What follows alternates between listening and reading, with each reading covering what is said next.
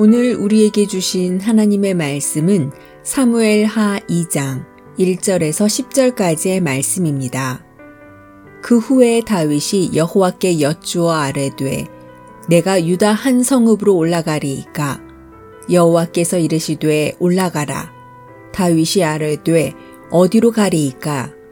이르시되 헤브론으로 갈지니라.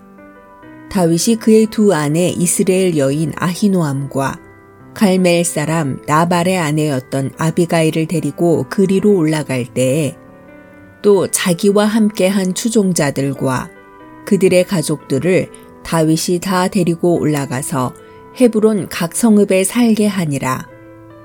유다 사람들이 와서 거기서 다윗에게 기름을 부어 유다 족속의 왕으로 삼았더라. 어떤 사람이 다윗에게 말하여 이르되 사울을 장사한 사람은 길르한 야베스 사람들이니이다 하매 다윗이 길르한 야베스 사람들에게 전령들을 보내 그들에게 이르되 너희가 너희 주 사울에게 이처럼 은혜를 베풀어 그를 장사하였으니 여호와께 복을 받을지어다.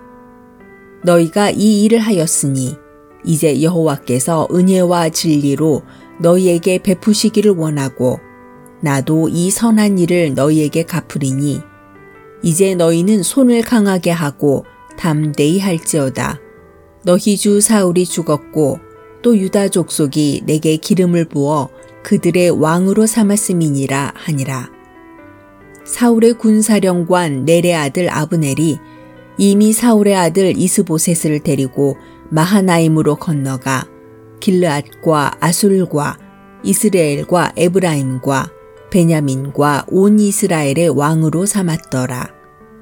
사울의 아들 이스보셋이 이스라엘 왕이 될 때에 나이가 40세이며 두 해 동안 왕위에 있으니라. 유다 족속은 다윗을 따르니 아멘.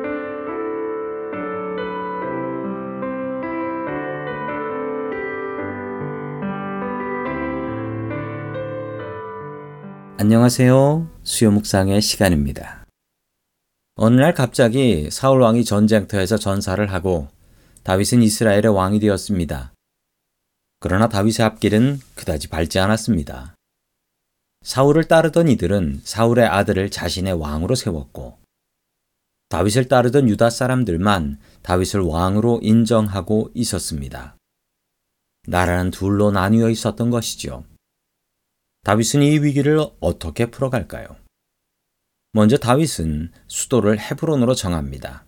그곳에서 7년 반 동안 다스리게 됩니다. 다윗 왕은 야베스 사람들에게 전령을 보내 그들의 복을 빌어줍니다. 야베스 길라 사람들은 사울 왕과 절친한 사이였습니다.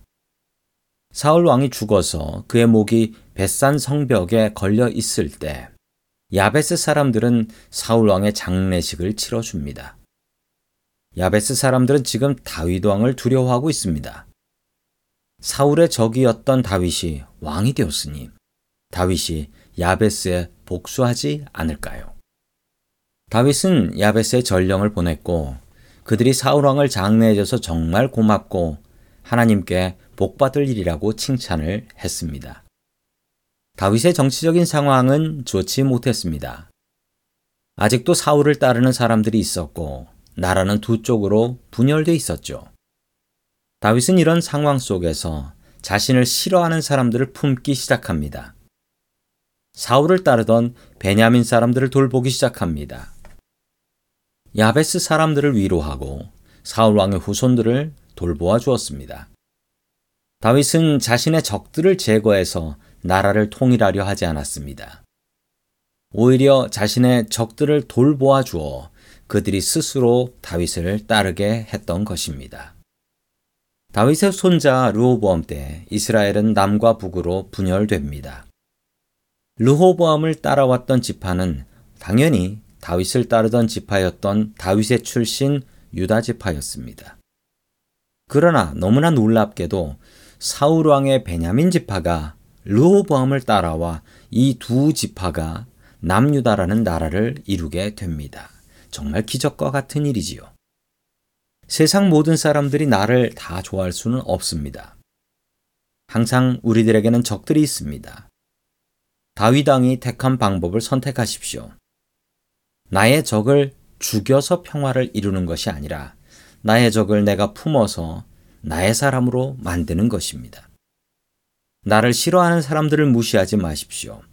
그들을 찾고 그들에게 먼저 손 내미는 다윗 같은 성도님들 될 수 있기를 주의 이름으로 간절히 축원합니다.